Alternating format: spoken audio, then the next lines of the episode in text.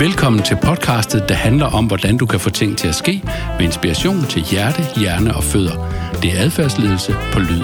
Velkommen til en rejse fra intention til handling. Rejsen starter her. I denne episode af podcastserien Adfærdsledelse på Lyd taler jeg med Kasper Holten. Kasper er til daglig teaterchef på det Kongelige Teater i København. Siden han som 9-årig opførte Le Miserable hjemme på sit dukketeater, har opera været hans liv. I dag står han i spidsen for det kongelige teater, og her formår han uden det store drama i sin ledelse at skabe de største dramatiske iscenesættelser af de helt store operaer. Kom med ind bag scenetæppet på det kongelige teater og bliv klogere på, hvordan vi menneskers irrationelle sider kan bringes i spil i, med og gennem kunsten. Og komme med på forreste række i forhold til at blive beriget med indsigter i, hvilke krav og forventninger der er til fremtidens ledere, når det kommer til at få forandringer til at ske.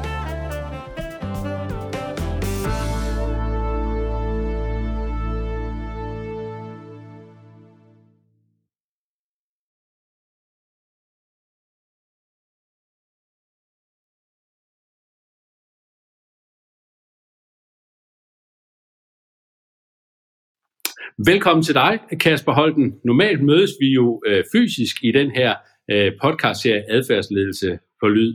Vi mødes ude i virkeligheden på steder, øh, hvor mine samtalegæster, altså i dag dig, normalt får ting til at ske.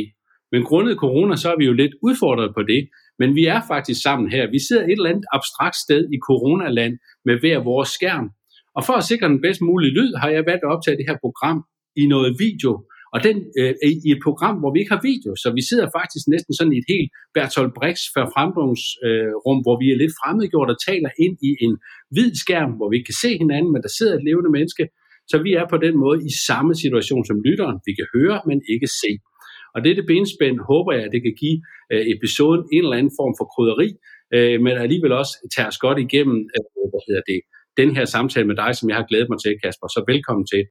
Tak skal du have. Øh, lad os kaste os ud i det. Øh, I din meget, meget fine bog om opera, en introduktion til opera, der siger du øh, et sted, at, og jeg citerer, opera er en slags følelsernes fitnesscenter, hvor vi kan træne både vores kærlighedsmuskel og vores angstmuskel. Men det nytter ikke noget at stå og kigge på maskinerne, man skal selv gøre arbejdet. Og med det citat synes jeg, at det kunne være interessant at prøve, at du tager os med ind og kigger lidt på de der maskiner lidt bag om scenerummet, eller sene tæppet og, og øh, introduceres lidt til det her med, øh, hvad er det egentlig for en forandring, du skal have til at ske, når du skal sætte en opera op bag scenen? Når vi skal skabe kunst på teater, så skal vi i princippet altid formå at skabe noget helt nyt. Og det er jo i sig selv en, en, øh, en udfordring. Hvordan kan man lede mennesker frem til noget, der ikke findes i forvejen? Altså ledelse handler jo et eller andet sted om at give retning, så hvordan skal jeg, hvordan skal jeg kunne samle mennesker om et mål, når vi ikke ved, hvor vi skal hen? Uh, og, og det er jo i virkeligheden måske et, et meget symptomatisk billede på, på rigtig meget ledelse i vores tid, at vi jo ikke ved, hvordan verden udvikler sig. Vi ved, at den udvikler sig. Vi ved, at, at stillstand ikke er en mulighed. Vi ved, at selv hvis vi vælger at trykke pause og sige, at vi bliver her, så, så er det ikke det samme som status quo, for så forandrer verden sig alligevel, og så er det alligevel en forandring. Så, så, så forandring er jo, om jeg så må sige, det vi hele tiden skal forholde os til når jeg skal indsætte en, en forestilling, jamen så er det her citat, du kom med, jo måske i virkeligheden et meget godt billede på, øh, hvad der er det allervigtigste for mig i ledelse, og det er jo det her med at være i stand til at fortælle en historie om, hvorfor. Noget af det sværeste, når man beskæftiger sig med kunst, det er jo øh, det med, og det har der jo været meget op i samfundsdebatten også på det sidste, det her med, hvordan sætter vi ord på kunstens værdi? Hvordan sætter man ord på noget, der jo per definition ikke kan og skal måles og vejes, men som alligevel helt indiskutabelt for rigtig mange mennesker, vel i virkeligheden alle mennesker, har en eller anden form for værdi. Øh, det har jeg forsøgt med det her citat at prøve at sætte nogle ord på og skabe nogle billeder ind i hovedet på folk. Øh, og det gør jeg sådan set netop for, at når jeg så skal igennem en proces, hvor jeg skal have sanger og teknikere og musikere og en instruktør, en scenograf og en dirigent og whatever til at arbejde sammen om et eller andet mål, jamen så er det det, der skal være målet for dem. Det er den fortælling om, hvorfor gør vi det her? Forandringer kommer jo dybest set forhåbentlig, eller bør efter min mening altid komme fra, fra et hvorfor. Altså øh, forandring er nødvendigt, men, men, men det med at have retningen med i forandringen, det er, det er altafgørende for, at man kan øh, motivere sine medarbejdere og, og sit hold. Så citatet er et meget godt eksempel på, hvordan jeg forsøger at skabe en fortælling, som forhåbentlig så kan bruges som, øh, som motor i sådan et arbejde. Okay, men det er jo også meget fascinerende, og det tror jeg, du har ret i, altså den her med, hvorfor, eller det har du ret i, at det at skabe en mening, så vi ligesom kan træde ind i den kontekst og, og være trygge ved at gøre det. Men, men der er jo også øh, nogle helt konkrete praksiser, Altså i sådan en forandring er der jo en masse adfærd. Adfærden er jo motoren i, i en forandring, og der er en masse ting, der skal ske, og nogle mennesker, der skal ændre øh, deres adfærd. Der er en masse valg, der skal træffes, og en masse beslutninger. Så forestil dig nu, at øh, du skal i gang med den første øh, prøvelæsning på øh, en ny opera, der skal, der, skal, der skal op, så, så går du jo også, efter du har fortalt om, hvorfor man skal ændre sig over i noget hvad og noget hvordan. Øh, kan du prøve at tage lidt mere med ind i den der rejse med, hvordan du får de der forskellige typer af mennesker, som, som skal arbejde sammen om at få den her opera, som jo er en kæmpe forandringsproces, hvordan du får dem til at arbejde sammen bedst omkring det der hvorfor og din fortælling? Ja, en, en, en processen med at iscenesætte en stor opera, det er en proces, der kan tage to, tre, fire år. Det starter selvfølgelig med, at man øh, får tildelt en opgave, og så at man går i gang med et stort arbejde med at finde ud af netop, hvorfor, hvad er det, det her værk har at sige mig. Så skal man inspirere nogle medarbejdere rundt om sig, en scenograf, som typisk skal aflevere udkast til kulisserne, en kostymedesigner, der skal have lavet tegninger til kostymerne halvandet år før, altså længe før jeg møder sangerne. Så allerede der skal der være truffet nogle meget afgørende beslutninger.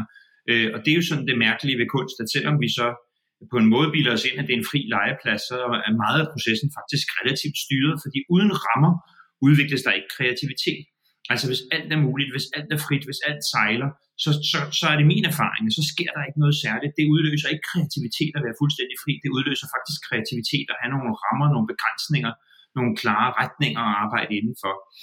De her retninger, de her rammer, dem udvikler jeg jo typisk i samtaler. Altså det sker jo det er jo mit ledelsesteam, om jeg så må sige, de mennesker, jeg skal arbejde tæt sammen med, en scenograf, en dirigent, en kostymdesigner, og det er en, en, en tæt dialog med dem, øh, hvor det fantastiske forhåbentlig jo sker, at man tit i samtalen med et andet menneske, øh, bagefter ikke rigtig ved, hvem der fik den gode idé. Man ved bare, at den opstod på en eller anden måde i, i det rum der. Så, så kommer man frem til selve processen, som starter der en 6-7 uger før øh, premieren, og der samler man jo så øh, sangerne og begynder at øve sig på scenerne. Der ligger faktisk også, synes jeg, noget af en nøgle, som jeg prøver at tage med mig over i mit almindelige ledelsesjob. Det vi har i kunstens verden er jo, at vi har det, vi kalder prøvesag. Altså at vi i seks uger i træk går ind i rummet. Jeg fortæller dem min historie.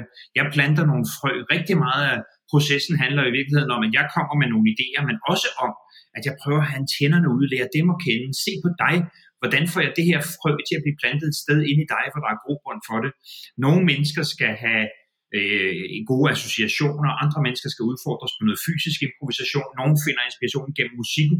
Mennesker er meget forskellige, og derfor er det, ja, man kan bruge det her billede, jeg, kommer, jeg får lov til at vælge posen med frø, om det er liljer eller orkideer eller roser, det er suverænt min beslutning, hvad vi skal plante. Men jeg, jeg er pinedød nødt til at bruge tid på at finde et sted inde i hver enkelt af mine medvirkende, hvor jeg kan plante det frø og lade det vokse og hjælpe det og støtte det. Og så bliver det jo til sidst til en blomst, der ikke bare er min skrivebordsidé, men som er vokset til noget originalt ind i dem. Og det er jo det smukke, når min, mit udgangspunkt går i symbiose med deres erfaring, deres krop, og bliver til noget mere, altså summen bliver større end de enkelte elementer, man blander sammen. Øh, det er noget, som jeg synes vi i vores verden i dag er slemme til at glemme, altså behovet for det, vi kalder prøver, rehearsal, at vi i seks uger i træk øver os. Og det med at øve sig betyder, at vi går ind i et lokale, hvor man ved, at herinde skal man dumme sig. Herinde er det meningen, man skal have negativ feedback. Herinde, altså sangerne bliver skuffet, hvis jeg ikke bagefter, når de har lavet en scene, har noget kritisk at sige til dem, for så føler de sig ikke set. Det er meningen, jeg skal kritisere dem, at jeg skal udvikle dem, at jeg skal stille spørgsmålstegn ved ting, at de kan prøve ting af. Sådan så når vi efterhånden raffinerer processen og går ned på scenen og kommer til en forestilling, så kan de i virkeligheden føle sig fri igennem, at der er truffet en hel masse aftaler, og at de ved, at ting er prøvet af, at ting virker, at de ved, hvad for en effekt det har.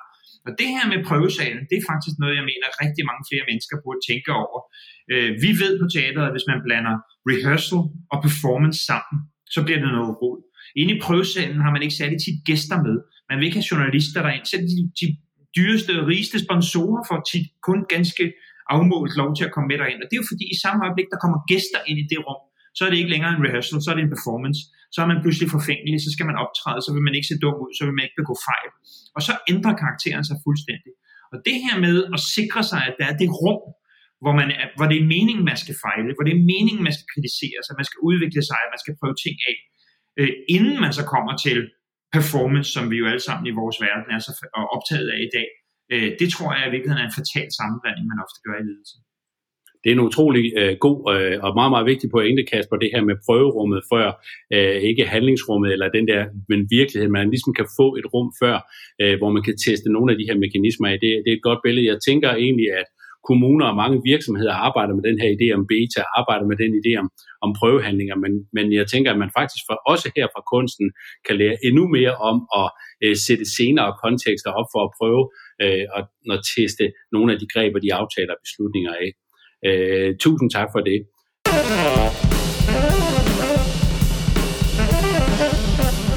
Øh, velkommen til her til rum 2.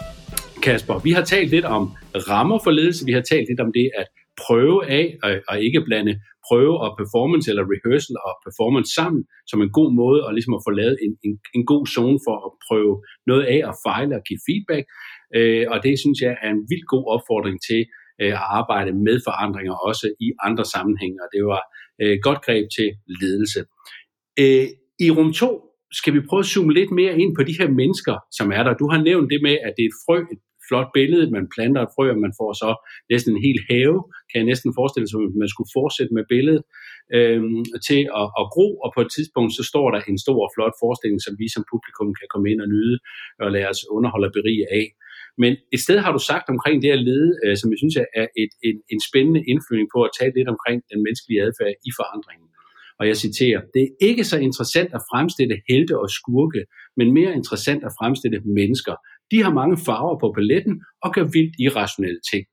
Og mig som til daglig arbejder med adfærdsledelse og forandringer, jeg er ret nysgerrig på det her med irrationelle mennesker, der gør irrationelle ting. Hvad gør du? Øh, du taler og lytter øh, med dem, men hvad gør du ellers? Er, har du en, er det en faglighed, du bruger for ligesom at komme i tale med, med særligt de dygtige kunst, øh, kunstnere, du arbejder sammen med? Ja, der er jo sådan lidt et paradoks i vores tid, at, øh, at vi på en måde øh, er blevet mere og mere bange for personlighed. Øh, og det gør vi måske sådan en misforstået hensyn til, at vi, vi tror, at det, at man skal opføre sig ordentligt og respektere hinanden på arbejdspladsen, det så også fører til, at man ikke skal have plads til store personligheder. Og det mener jeg jo strengt taget er stik modsat. Man skal naturligvis have en respektfuld arbejdsplads, men hvis der er noget, vi kommer til at leve af i fremtiden, så er det at have personligheder. Og når man ofte ikke går efter de største, de skæve, de mærkelige, de svære personligheder, de komplekse mennesker, så er det i virkeligheden mere, fordi man er doven som ledelse og tænker, at det er nemmere. Men altså, hvem vil have et fodboldhold, hvor der kun, hvor der kun spiller forsvarsspillere? Eller hvem vil være interesseret i at se en opera, hvor stjernen til Norden ikke synger rigtig godt, men til gengæld er en super fed kollega? Naturligvis skal man have en fed kollega, men det handler noget om, at vi som ledelser skal, skal turde gribe personlighed, at vi skal ønske os, at mennesker er besværlige og kantede og sammensatte og, og, og har noget at byde på. Øh, jeg tror, at vi lever i en verden, øh, i hvert fald i vores del af verden, hvor flere og flere jobs jo naturligvis går i retning af, at der ikke findes objektive kriterier for, hvad man skal lave, hvor man ikke bare skal sidde ved en maskine, men vi forventer af medarbejderne, at de skal bruge hele deres jeg. Og det gælder sådan set lige ned fra receptionisten, der siger velkommen til det kongelige teater, som gerne må have så meget personlighed, at de her fremmedgjorte internationale stjerner, der rejser rundt, og snart er i det ene hus, og snart i det andet, føler, at der er et menneske, der møder dem, og her hører jeg til, og her er der noget, noget varme ved at komme. Det kan være mere værd end tusindvis af euro på lønchecken, og helt op til en scenetekniker, der øh, går særlig meget op i at nørde med, hvordan man kan finde løsninger på et eller andet komplekst problem, eller til selvfølgelig en sanger, der skal ind på scenen og udtrykke store tabuiserede følelser. Vi skal ikke være så bange for store personligheder. Og det for mig, øh, det handler om at begynde at forstå, det er simpelthen, at når vi forventer, at folk arbejder med deres personlighed, så er vi også nødt til at lede dem på en anden måde. Så kan vi ikke bare give dem regler, øh, en to-do-liste, en jobbeskrivelse, så er vi nødt til at give dem kærlighed, vi er nødt til at se dem, vi er nødt til at håndtere dem som hele mennesker, fordi vi forventer, at de kommer på arbejde som hele mennesker. Så det her med at håndtere primadonnaer, Øh, og der mener jeg jo altså i virkeligheden primadonnaer ikke kun nede på scenen, men, men også alle mulige andre steder i organisationen. Det tror jeg bliver vigtigere og vigtigere, hvis man vil være leder i en moderne verden. I hvert fald, hvis man gerne vil have en virksomhed, hvor kreativitet, innovation, hvor, hvor, hvor der er nogen, der, der kan tænke de skæve nye tanker og få dem til at ske. Spændende. Jeg synes, det er en meget, meget øh, interessant tanke, Kasper, her du nævner om, at du en vis forstand ser ledelse som et værtskab. Altså ser det der med at give følelsen af at komme hjem, det er, at der er et rum, og der er en ramme, der er en kontekst, man kan være i og være med sine kanter. Øh, det er et utroligt øh, godt billede. Jeg tror, du er fuldstændig ret i forhold til, til, til fremtidig ledelse, så det bliver man nødt til at kunne håndtere kant. På et tidspunkt siger du, det, det faldt jeg over, som jeg synes er en interessant øh, vinkel ind her, med, øh, at det, og det er nemlig noget, man ikke så tit ser, det her med, at kærlighed som en stor del af det at få ting til at ske ind i en moderne organisation. Du, du, øh, du siger her, jeg citerer, når de ansatte brokker sig, mener de det ikke nødvendigvis på den måde, som de siger det. Det, de udtrykker, er et behov for, at ledelsen tager dem alvorligt, at ledelsen ser dem og, der, ser dem og deres behov, og i virkeligheden også, at ledelsen elsker dem.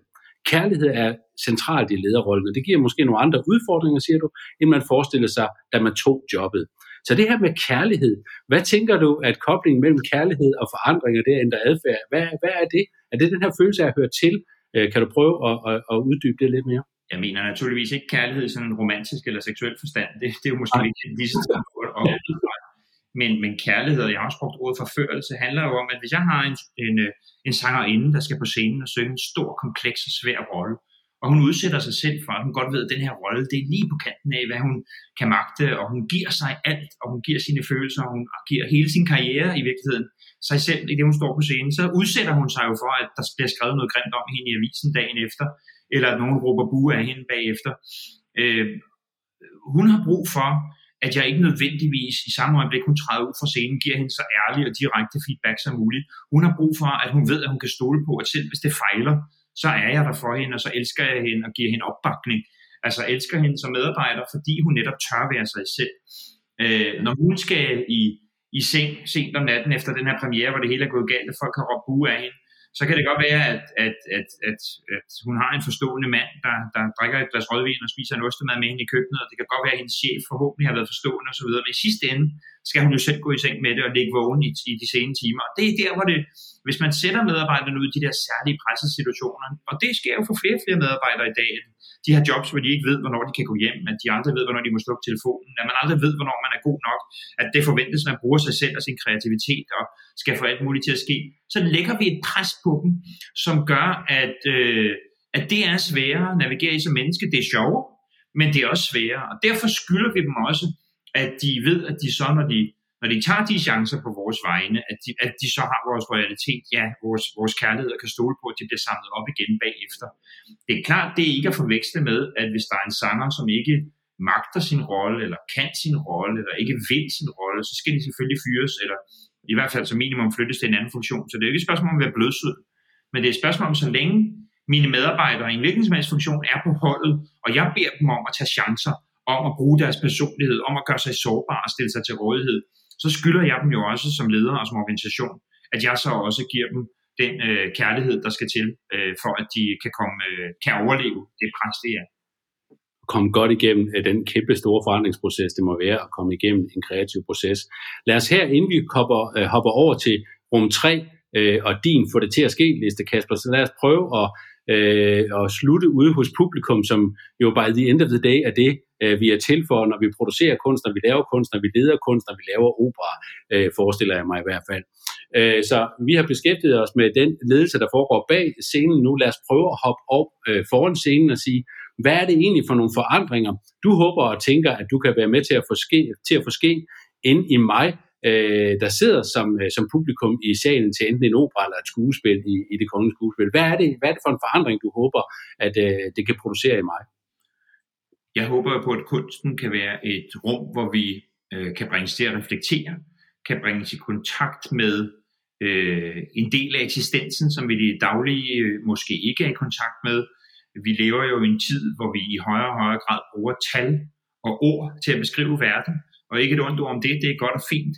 Øh, men tal og ord har jo sine begrænsninger, og tal og ord har en tendens til at trække en ind i det rationelle, i det logiske, øh, og som sådan fortæller verden os hele tiden, at vi øh, burde være rationelle, logiske mennesker, og det er vi jo ikke. En stor del af tiden er vi irrationelle væsener, med følelser, med begær, med lyster, med dæmoner, med angst, alt muligt andet, som vi dermed i virkeligheden er henvist til en relativt stor ensomhed omkring, også selvom vi øh, Øh, nok så meget måtte have en god psykolog, eller gode venner, eller familiemedlemmer, eller kolleger, eller andre, vi kan tale med følelser og med om følelser, så kan jeg jo aldrig rigtig vide, om det føles ind i dig på samme måde som ind i mig når vi taler om kærlighed eller dødsangst.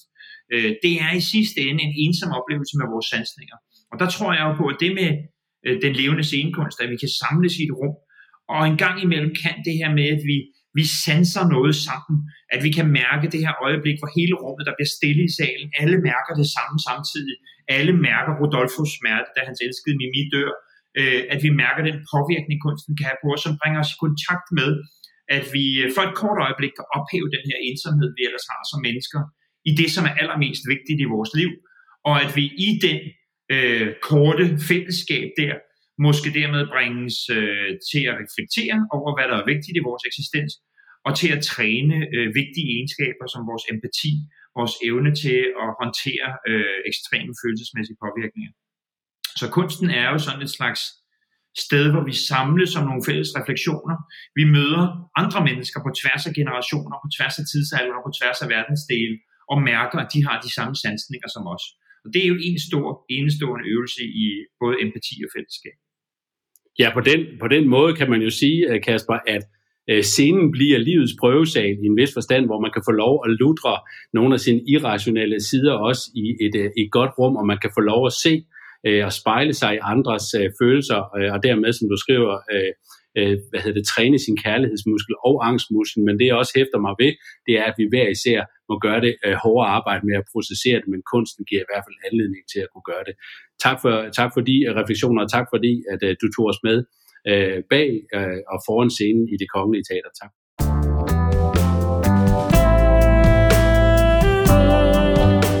Velkommen her til rum 3, og der skal vi jo vanen tro lave uh, din få det til at ske liste, Kasper. Og øh, det er en liste, hvor vi kigger på, hvad kan man tage med fra den her øh, lille tam, eller samtale, vi har haft omkring det at få forandringer til at ske, øh, henvendt til lytterne. Og hvad tænker du øh, skal være dit første råd? Så tager jeg noget papir og skriver ned her. Mit første råd til forandringsledelse er så afgjort det, som vi også indledte samtalen med, nemlig hvorfor. Det er helt afgørende for at lykkes med forandringer, at man kan motivere det, at man øh, kan fortælle medarbejderne, hvad det er, der er pointen, og at de kan se en mening i det. Moderne mennesker søger mening. Øh, vi kan på det kongelige teater ikke konkurrere på løn, men vi kan måske konkurrere på en følelse af mening. Og hvis jeg skal have medarbejderne med i de forandringsprocesser, så er det helt afgørende, at jeg kan formulere øh, mening. Det er også vigtigt for mig at sige, at at, at minde dem om, at status quo ikke er en mulighed, for vi mennesker har en, en slem tendens til at længes efter status quo og blive der, hvor der er trygt og godt. Øh, men, men, øh, men skal jeg have dem til at være modige og gå med mig i den forandringsrejse, så er det helt tiden vigtigt at komme tilbage til, hvorfor. Så hvorfor øh, skal jeg forandre mig, er råd nummer et. Råd nummer to, hvad skal det være, Kasper? Jamen det er et god ledelse, og det gælder også forandringsledelse. Det handler om, om nærvær. Øh, jeg kan ikke bede min HR-afdeling eller min kommunikationsafdeling om dybest set at skrive min fortælling om hvorfor for mig. De kan måske hjælpe mig med at formulere den og, og formidle den, men, men den skal komme ind fra hjertet. Autenticiteten i lederskabet er helt afgørende for, at man lykkes med det. Så det er hvorfor skal jeg kunne mærke branden ind i maven, og de skal kunne mærke af min organisation, at øh, det kommer fra et, fra et ærligt sted i mig. Og det kræver derfor også, der er jeg jo lidt udfordret nu for tiden her med corona, men, men at man har fysisk nærvær ude i sin organisation, det nytter simpelthen ikke noget, at jeg har så travlt med vigtige møder og vigtige rejser, at jeg ikke har tid til at vise mig på scenerne, på garderoberne, rundt omkring i huset, øh, kan mærke stemningen, kan mærke huset. Så det fysiske nærvær, nærværet og det, at folk kan mærke autenticiteten i det nærvær, det er alt afgørende. Så et nærvær, der kan mærkes. Øh, og det sidste råd, øh, råd nummer tre, hvad skal det være? Ja, det skal være at øh, huske på, at alle niveauerne i hierarkiet er helt afgørende for, at forandringen lykkes. Øh, jeg kan jo godt være meget optaget af, at min stjernetenor skal ned og synge virkelig godt. Men hvis jeg glemmer, at hans påklæder, som måske er det allerlaveste, vi har i hierarkiet på det kongelige teater, en timelønnet påklæder, der egentlig bare skal hjælpe med at få kostymet til rens. Det er den sidste menneske, der ser ham, inden han skal ind på scenen. Og hvis påklæderen ikke øh, gider øh, tage sig af, at han er stresset og nervøs, når han skal på scenen, og gider hjælpe ham igennem det, så kan det jo ødelægge aftenen. Så det her med, at, øh, at alle niveauerne i organisationen, at, at alle ledende, det ville være vanvittigt at sige, at alle mennesker er lige øh, altså, specielle og, og uundværlige, for selvfølgelig er der nogle stjerner, som er uundværlige, men når vi har dem ansat på holdet, så er alle mennesker i min organisation faktisk lige vigtige at tage sig af og motivere, for at vi skal lykkes med forandringsprocessen. Super, så råd nummer tre, det er, at vi lykkes kun som fællesskab. Jamen, øh, tak for det. Hvorfor nærvær, man kan mærke, og det at lykkes som fællesskab, det er tre virkelig gode råd til at få det til at ske. Og tak, Kasper, for at tage os igennem, øh, hvad hedder det, den her forunderlige verden, som operan er, og som teateret er, som kunsten er, og som jo vi alle sammen savner øh, helt vanvittigt. Og jeg synes jo, at vi, vi kom igennem også det ansigtsløse uh, interview, som jeg ikke har prøvet endnu, men hvor vi uh, kun kan lytte frem og tilbage. Uh, jeg siger mange tak, fordi du tog dig tiden, Kasper. Det er jeg meget taknemmelig for. Så tak, tak for det. fordi du var med. Jamen tak, du er velkommen. Rejsen fra intention til handling er slut for denne gang. Tak fordi du lyttede med til adfærdsledelse på lyd. Et laboratorium, hvor vi undersøger, hvordan dygtige, kreative, professionelle, skøre og sjove mennesker får forandringer til at ske. Husk, at det er gennem dine mikrohandlinger, at du opnår maksimal effekt. Alt det kræver af dig er mod til at tro på, at mikro er stort nok. Håber, vi lyttes ved næste gang.